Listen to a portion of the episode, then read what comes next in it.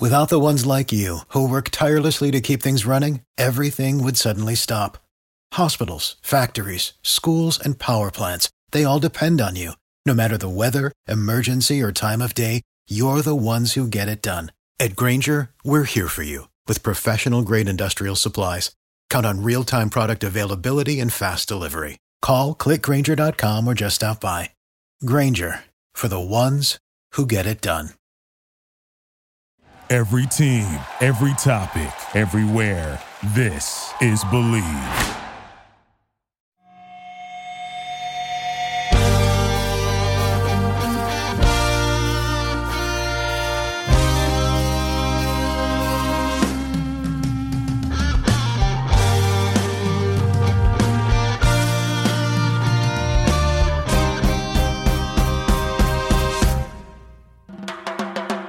What up, TCK Potters? I'm your host, Sky Guasco, joined always by my man, Lukas Kacer, and you are tuned into the Candlestick Kids Fantasy Football Podcast. Please subscribe to our YouTube channel at the Candlestick Kids, leave a rate and review anywhere you're listening to your podcast, and follow us on IG at Fantasy Football underscore TCK Pod and on Twitter at TCK underscore Pod. We've got a lot to cover, so let's get into it. All right, Dwayne. So we're finishing off our players to avoid, and before we started, I didn't really know like how what's the word um, famous these players were going to be if that's the word um, when we first targeted the series and we took a lot of high name players uh, and we saw some some feedback so i mean one what are your thoughts on the feedback and how you doing I, have I said this at the kind of uh, first of all, I'm great. I'm fantastic. This is a, a, a great week. I'm super. Every time you say Happy Friday, though, like the people should know that we record this on Monday. So you say happy Friday, and for half a second, I think, is it Friday? And then I get very depressed when I realize that I have a whole week ahead of me. But it is what it is. I think I've said this a couple of times on a few of these episodes, um, speaking to the feedback that we've gotten. Look, people fall in love with names. That's how fantasy football owners work. That's why it's easy to win a lot of fantasy football leagues. They fall in love with names. They ignore um, statistical reasoning. They ignore the data. They ignore what's right in front of their fucking faces. We're going to have a great example of that on tonight's episode, today's episode, whatever time you're watching this. Um, we're going to get into a name that somebody that we know closely has fallen in love with, but when we lay it out there, the arguments say avoid. So, like, I, of course, you expect that, and and you know, when we come on here and do these shows, we're not going to pick you know the wide receiver 67 on a ranking to say avoid because everybody's doing it. We'd be wasting everybody's time if we didn't pick these big names. Um, but they fall in love with the names and and you know there's no arguing those people off of their ledge. That's just what it is. For sure. All righty. So i'm gonna let you go first then. Um, oh. with the big intro. I don't remember who, who went first last time. We should probably start keeping track but you got it. You can keep track. I'll just bring the fucking heat here. Um, let's start with a uh, one of the tight ends last season that just absolutely blew up. Something I'll say that most people don't realize is um, my, the guy's Austin Hooper. That's what I'm talking about. What most people don't realize is that his entire career he's been good. He's been a solid tight end for the Falcons. He's been even a relatively good streamable tight end. Last year was obviously, you know, he scored a bunch of touchdowns. Um, he had a couple of huge games. He was making some noise there right before he got injured. But it wasn't exactly an out of nowhere breakout for Austin Hooper uh, last season. Uh, good for him, you know, great for the kid. He went and got his ass paid in Cleveland.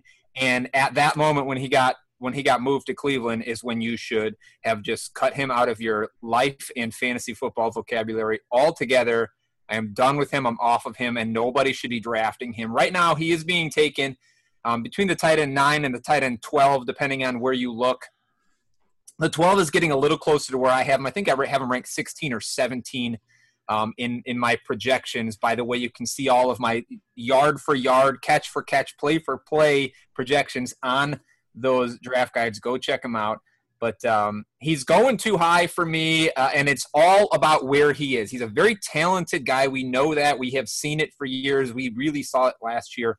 But the problem is that he's a Cleveland Brown, period. Okay, so there's an opportunity issue first and foremost. Um, last season, the Falcons threw the ball 684 times.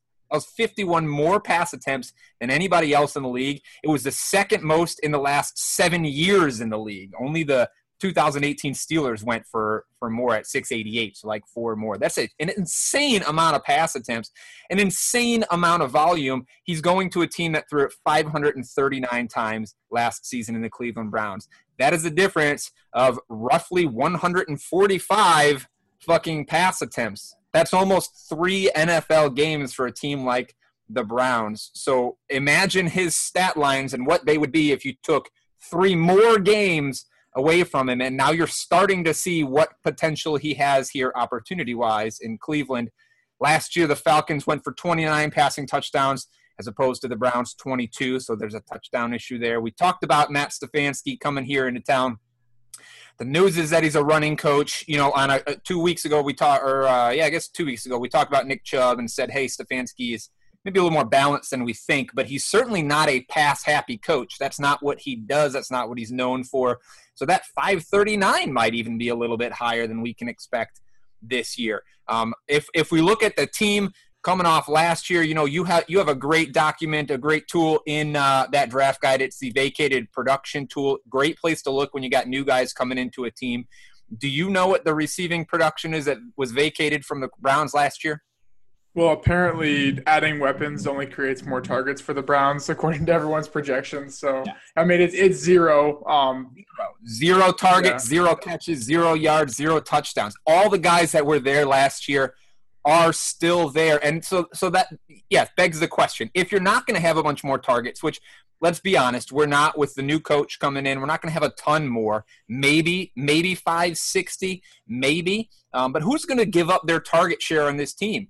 Jarvis Landry's Baker's favorite fucking weapon on the field because he catches everything. He's going to continue to throw it to him at more than 20% of the team's target share.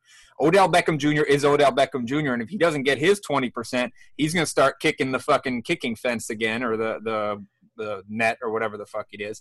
Um, Kareem Hunt last year only played eight games, had 44 targets, so his target count is going to go up next season as a fantastic receiving back that we have discussed on this show. Like, where is the work going to go? All five tight ends combined last year on this team had 69 targets, um, and look, we can say great 69 targets is not that much less than Hooper had last year. But the team refuses to let go of David Njoku because they still believe he can be a threat on this team. Uh, they went out and drafted one of the best tight ends in the nation. Was it Harrison or Hunter? It's Harrison, right? Harrison, yep. Harrison Bryant, best tight ends in the nation. Not that he's going to make a lot of noise right now, but the team is not dedicating themselves to one tight end. Um, so take that 69 that was spread across five guys last year, spread it across maybe two guys this year, and you just don't have the volume that Hooper is going to need in order to be successful. Let's look at the quarterback situation because you can't ignore going from a guy like Matt Ryan throwing you the ball to a guy like Baker Mayfield. Over the last two seasons, Baker's career, uh, Matt Ryan's completion percentage 68% to Baker 61.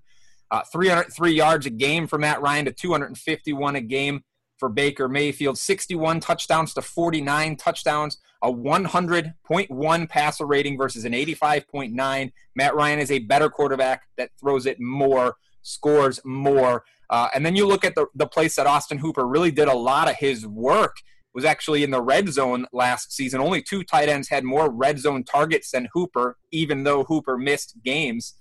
Um, no tight end scored more touchdowns inside from inside the 10 than Austin Hooper did last season. He was really successful there. They used him there a lot. Uh, and again, you're going from a Matt Ryan who threw 62% completion rate inside the 10 yard line to Baker Mayfield, who last year had a 38% completion rate from inside the 10 yard line. Like, that is a big fucking change. So he's going to lose opportunity, and the opportunity that he's going to have is going to be worse than it was because his quarterback is worse he was. There's nothing about this guy that says you should be drafting him inside that top 10. I, I, I, I was glad to see that the ADP is not like tight end five or something, but mm-hmm. it's still too high for me, probably by two, three rounds by the time you get there, maybe more. Yeah, and I think the one thing people will say is like, it doesn't take much to be tight end 12. Jason Witten was there last year, but like, I started Jason Witten in games last year because he was getting me nine to 10 points.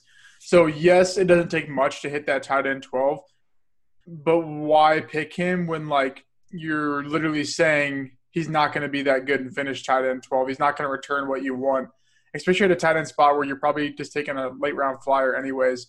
And yeah, they were fifth in red zone, uh, fifth in red zone rush rate. Now they go to the Stefanski. Last year, the Vikings who were number one. We touched on that in the receiver. I think to avoid when we talk about Odell. I think we've had a Browns player, and yeah, we've had a Browns player in all One four these? parts.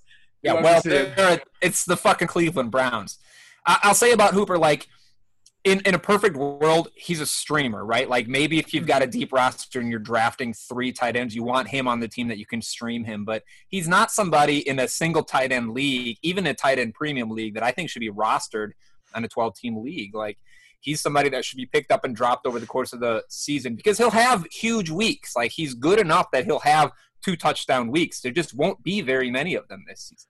Yeah, absolutely. I totally agree. And I have another guy kind of along the lines of big season last year, and it's Tyler Higbee. So I'm just going to right away, he's going as tight end seven in the high stakes and on Fantasy Pro. So it's probably right about where I think his consensus will be, and I think it's going to stay there for the most part. And I'm not neglecting uh, what he did last year in those last four games. I know that happened, but on the screen right now, you'll see a split.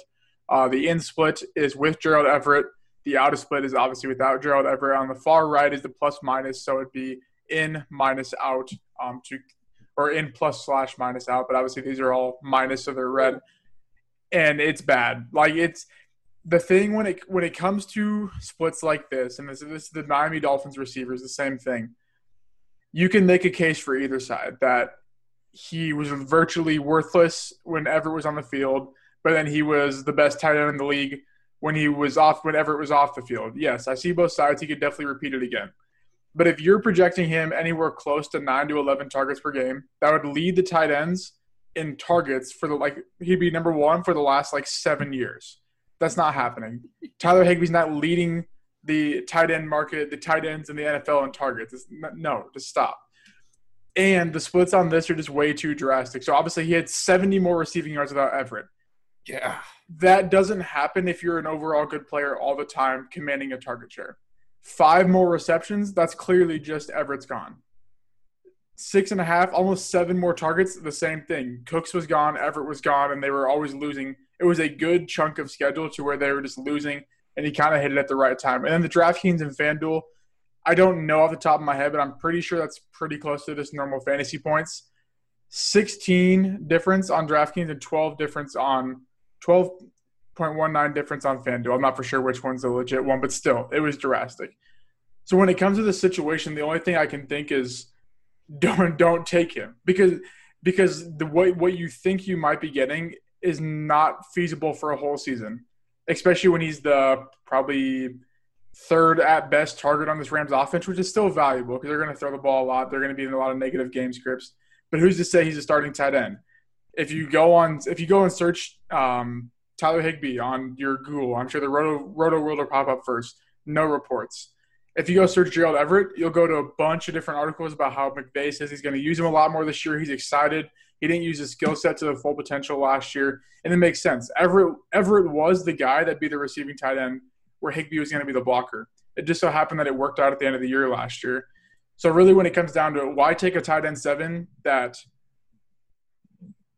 like I- I- the way I look at it, sorry, is that he finished. He was a tight end one those last four weeks last year.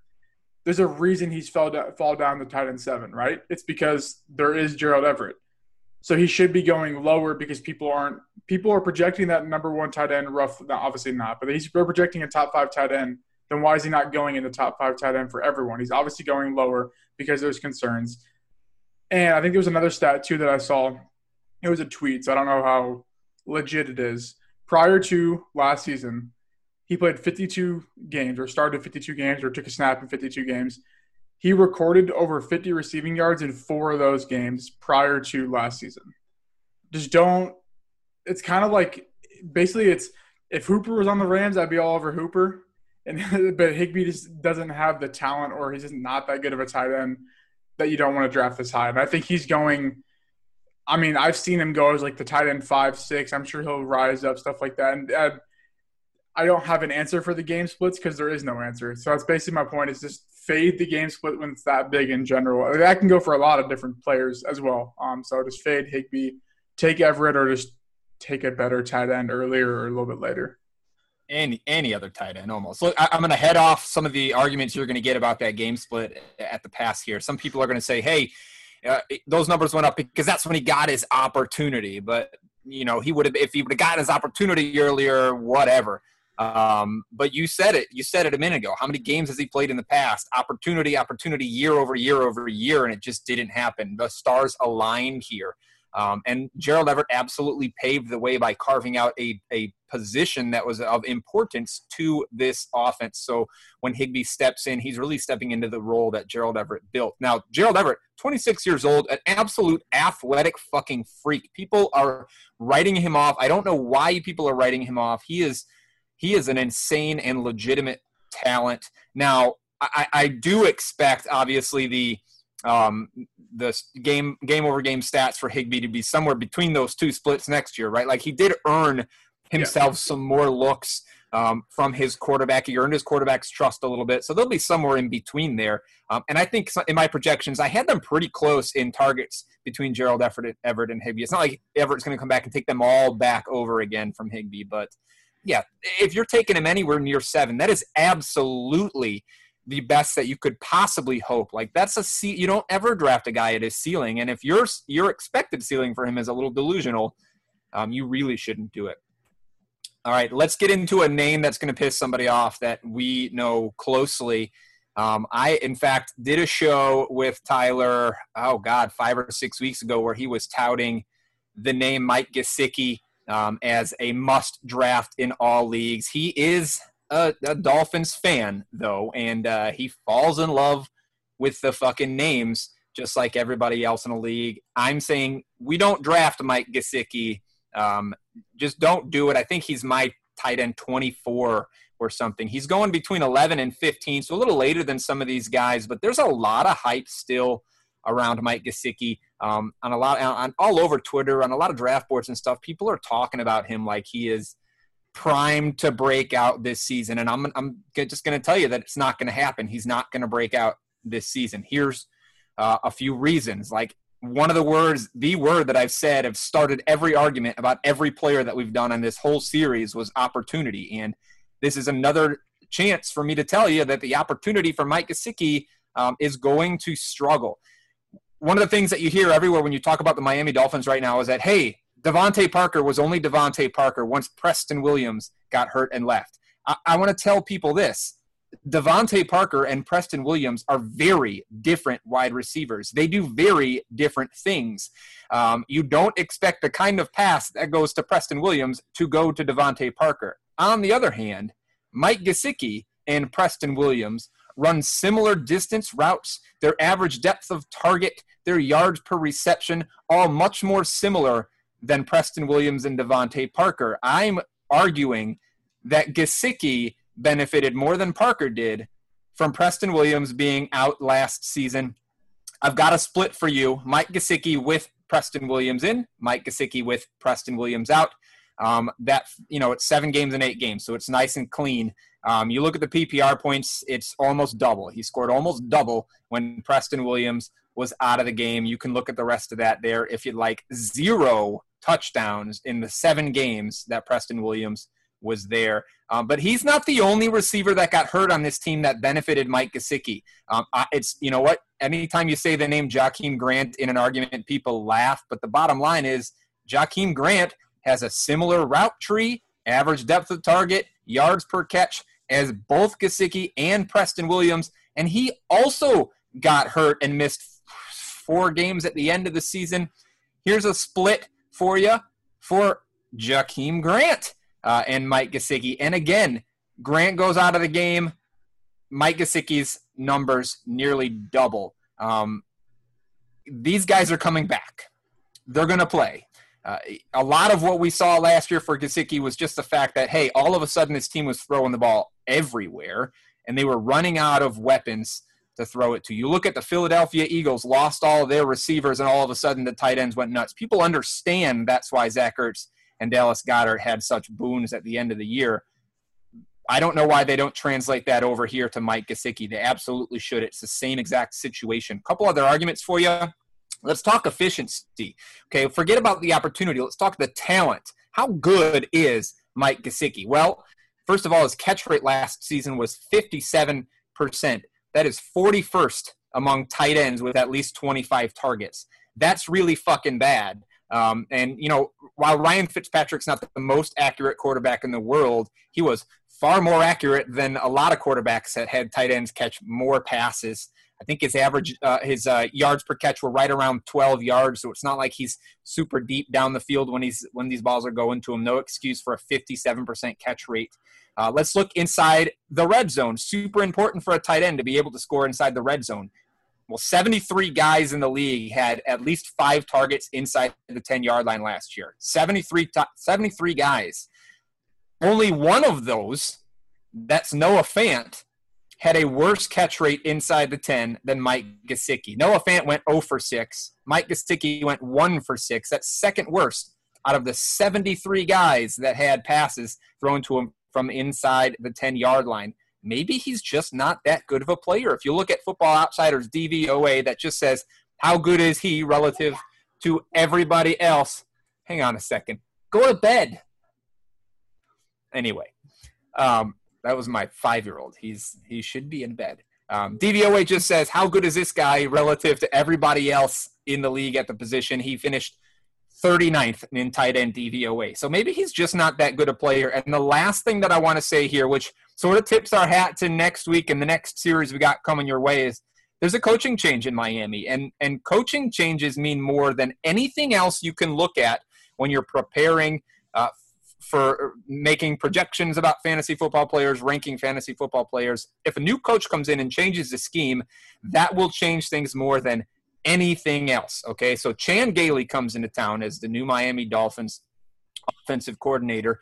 And the nice thing about a guy like Chan Gailey getting hired is that there is a long track record um, for Chan Gailey. We can look back at a lot of teams over a lot of years. I think he got his first coaching job in the NFL in 1984, uh, and he has set some really, really clear tendencies that we can look at and we can make predictions about what's going to happen on the Dolphins this year. Um, he had a bunch of head coaching jobs in there, some positional jobs in there, but he was an offensive co- coordinator for nine seasons, okay?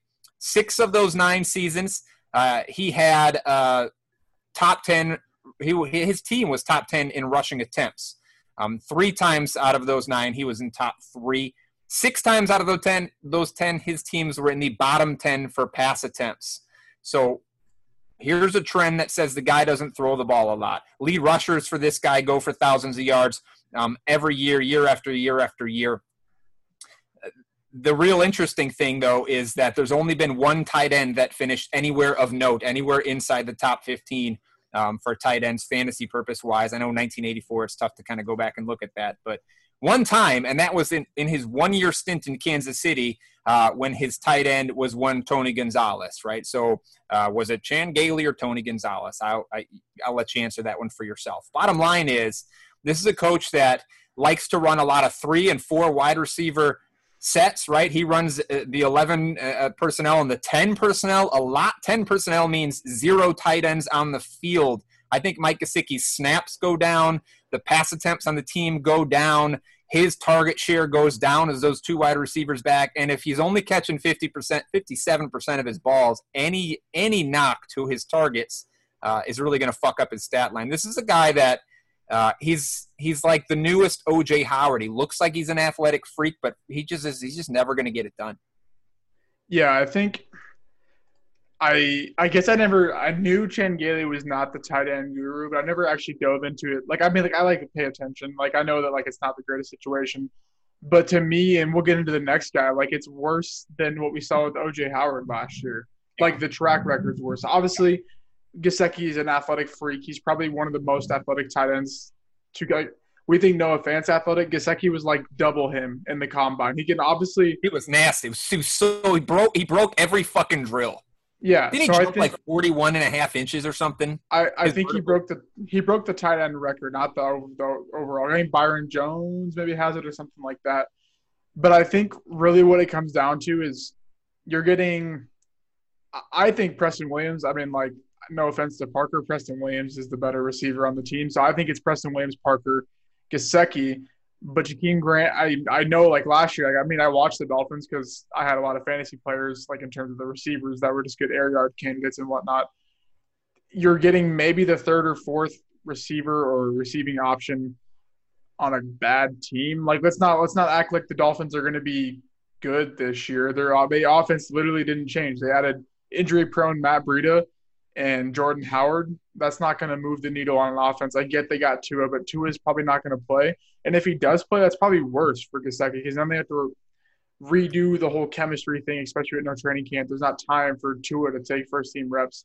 So yeah, I think that's a good one right there too uh, sort of throw out there so people can pay attention a little bit more than they probably have been in the past. Just as a as a side note, uh, and I know we're going to talk about this when we get into the Chan Gailey episode during our coaching changes, but like just a real quick side note. I actually think Jordan Howard's set for a really nice year this mm-hmm. year just because of the track record of what what Gailey's got going on. But we'll get into that later. Give me your last guy. All right, my last guy, like I said, along the same lines is the now apparently the one guy that's going to break Bruce Arians' tight end history and Rob Gronkowski going at tight end 13 in high stakes and tight end nine on Fantasy Pros ADP. So he's going right around. I would say he's going in the tier of Austin Hooper, Gesicki, Hayden Hurst, uh, Noah right around those guys. So guys that like, if you don't draft one early, he's your starting tight end and maybe a couple flyers here and there. So yes, like I said, Bruce Arians not the tight end guy. I, I this is what I've literally said every time for Gronk. You remember how OJ Howard was drafted super high due to vacated production, and the whole coaching history thing put him on his ass. Now you have the coaching history thing and no vacated production. Now you have three tight ends along with two of the best receivers in the league. Adding Tyler Johnson, who I think was a top three receiver in the class last year, but his apparently attitude catches the football, I guess, and that was why he got drafted super low. Now they have two, three running backs that are going to play in an offense that I mean, mental math, that they're not throwing the ball as much because they're not, because they're not going to throw 30 interceptions. The offense is going to be slower paced. It's going to be scoring less points. Could be scoring more points, but if you take away 30 interceptions, you're taking away 20% of your total drives last year because obviously throwing picks and scoring a lot of points means you had to have a combination of more drives over the average that was there last year. So I'm just going to read off Arians' apparently tight end breakable code, I guess we're going to call it, because that's what it seems like this year. Arians average tight end one finish in PPR, tight end 26 in his whole career. He said three guys go in the top eight, and they were all at eight. So yes, Gronk could do that, cool, but it's not it's not going to happen. Those guys, I don't know who those guys exactly were, but they weren't three years out of retirement, two years out of retirement with uh, knee brace over their elbow and injury prone as it is. Let's not act like Gronk's injuries aren't there. He's been pegged by a ton of fantasy doctor people's that he's high risk injury. Sports injury predictor, 78% chance high re injury risk with a projected 3.5 missed games. Like it just doesn't add up to anything. Like why people would even want to draft him. It makes zero sense why people would want to draft him. Like I said, you're getting maybe the, if you're lucky, the third, fourth option on a team with a slow pace or projected. I mean, they're projected quite a bit of plays.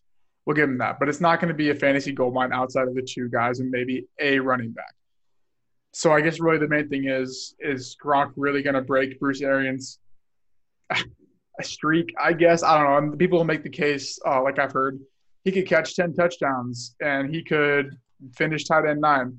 I know none of you guys were rostering Darren Fells last year when he had like seven to eight touchdowns and was a top points per game, probably top 13, 14 tight end last year. So just don't just don't do it. And I know his ADP is going to rise even more just due to name and because people that are like, oh my gosh, Gronk is with Brady again.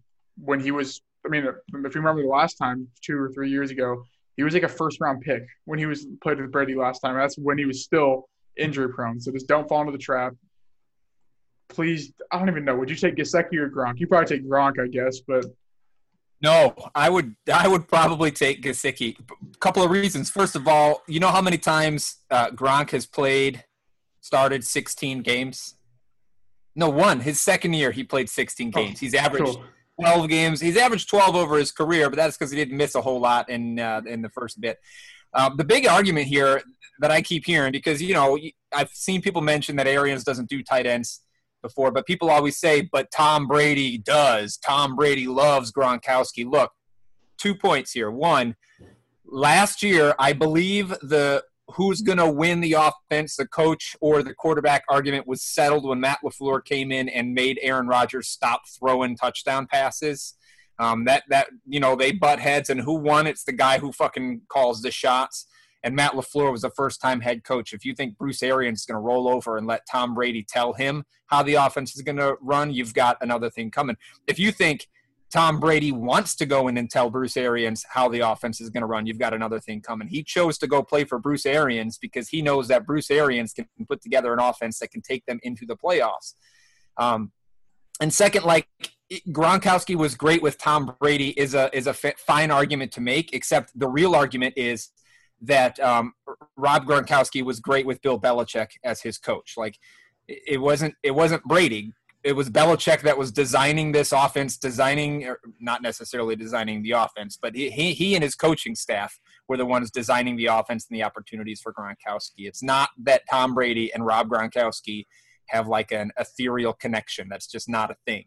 Um, yeah, so he mm-hmm. ain't gonna play. I, I think in my projections I gave him like nine games, but even nine games seems generous to a guy who couldn't you know couldn't even sustain a fucking professional wrestling career yeah. without getting hurt so mm-hmm. and i think like i don't know i think people will see this year that when the patriots keep their pace they stay a winning team they probably make the playoffs they make do with what they have i think people will, will realize and maybe get over that narrative of the you have to focus on the coach not the quarterback we see year in and year out these positional players outside of the quarterback fail because of their coaching. But that hasn't translated to the quarterback connection narrative that we see year in and year out. Like Chris Godwin is not going to thrive because Brady loves the slot. He's going to thrive because he's his best receiver. Well, tied for his best receiver. Same thing with Edelman. So I think what we'll see, I mean, hear me out. Gronk could go for 15 touchdowns because he could literally go in for one play, catch a touchdown, and then come out. That, that's that's easily possible. And yeah, cool. Yeah. You can draft that, but you, no one can project that. So I think you you want to try to predict the games where that's going to happen. Like that's a that's a waste of your goddamn time. Yeah, and let's not mention that this defense is pretty good, so it's not going to be these shootouts that people think. Uh, like name one Patriots game last year with the best defense in the league that was a shootout. So I mean, I don't know. It's not adding up for Gronk to have a good season um, at all. None and, of these guys. Yeah. Hey, you ready for the shot? We got today. This beautiful, beautiful lady um, that's uh, Guaycura Liqueur de Damiana. It is Mexico's finest um, all natural erectile dysfunction cure. It tastes like flowers. And while I don't have that problem, I appreciate an especially hard penis uh, at night on Mondays because that's that's my night with the wife Monday night. So we're gonna take one of these. We're you, you know you're only 19 followers or, or YouTube subscribers away from finally taking a shot with me. What was our bet? I don't even know what our bet was. 300. Right, Go subscribe to the channel. If we can get 19 more, he's finally going to drink some fucking alcohol. He's a he's a college student and he refuses to drink booze with me on the air. Take a fake shot with me, sir. To the people and to the draft guide being released and ready for your eyes. All right. We got coaching changes the next one, maybe two, maybe three, maybe four weeks. So stay tuned for those, and we'll see you guys next time. Thank you for listening to Bleav. You can show support to your host by subscribing to the show and giving us a five star rating on your preferred platform. Check us out at Bleav.com and search for B L E A V on YouTube.